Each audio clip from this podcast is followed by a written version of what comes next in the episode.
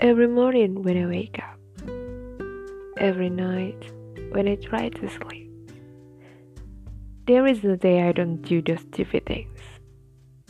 Checking your account, seeing your photos, playing the music and thinking about you, watching your videos, searching for information about you, listening to your voice, looking at things that remind me of you. I thank God every time I can do it, wondering how it feels like if we could talk. But every time I'm too afraid to imagine it. I'm guessing what you're feeling. Reverse to tomorrow announcement. If I could ask about your brother.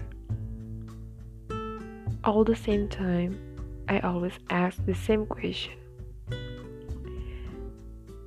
Who's in your mind right now? My answer will be not me.